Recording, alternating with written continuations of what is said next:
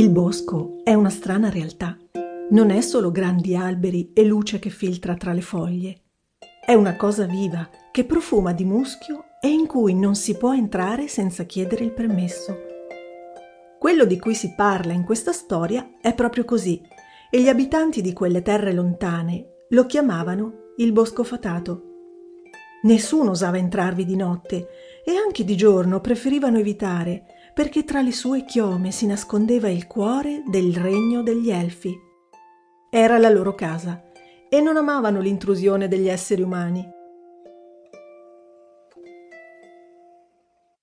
Il primo giorno di settembre, come tutti gli anni, Jack Ciliegia si stava recando al mercato per vendere il suo famoso sciroppo.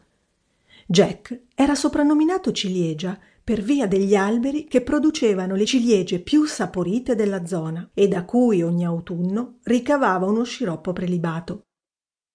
Dunque, quella mattina di buon'ora, Jack aveva caricato il carretto con tantissimi vasetti traboccanti di sciroppo e, trainato da Gedeone, era partito alla volta del mercato.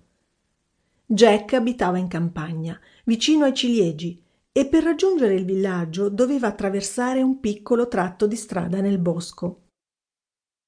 Erano tanti anni che passava di lì e non aveva mai avuto paura, cosicché, fischiettando la canzoncina preferita, partì alla volta del mercato. Mentre procedeva allegramente lungo il sentiero, Gedeone cominciò a sbuffare e a nitrire. Jack rimase sorpreso Gedeone non era mai stato un cavallo ribelle, tanto più ora che aveva perso la baldanza della giovinezza.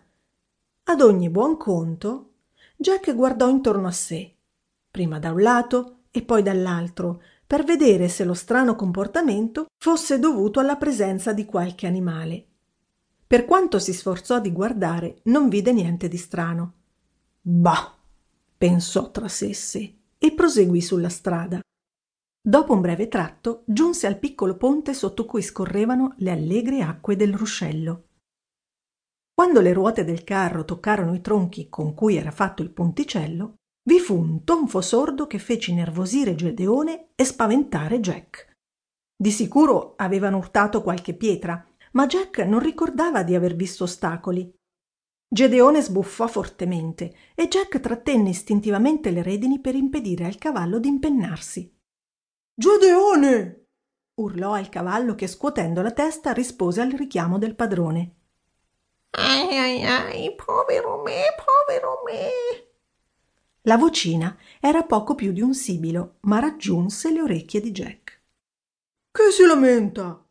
disse ad alta voce, ma nessuno rispose. Chi è dunque che si lamenta? Io, brutto scimmione orbo, Jack guardò in direzione della vocina che proveniva da una delle ruote posteriori dove intravide una stoffa verde sbucare da una delle assi di legno, ma niente di più. Chi mi chiama scimmione orbo?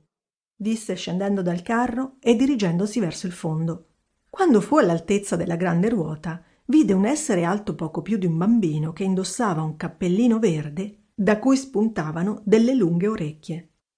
Il viso era ovale e vi brillavano due occhi lunghi di un verde acceso come l'erba in primavera.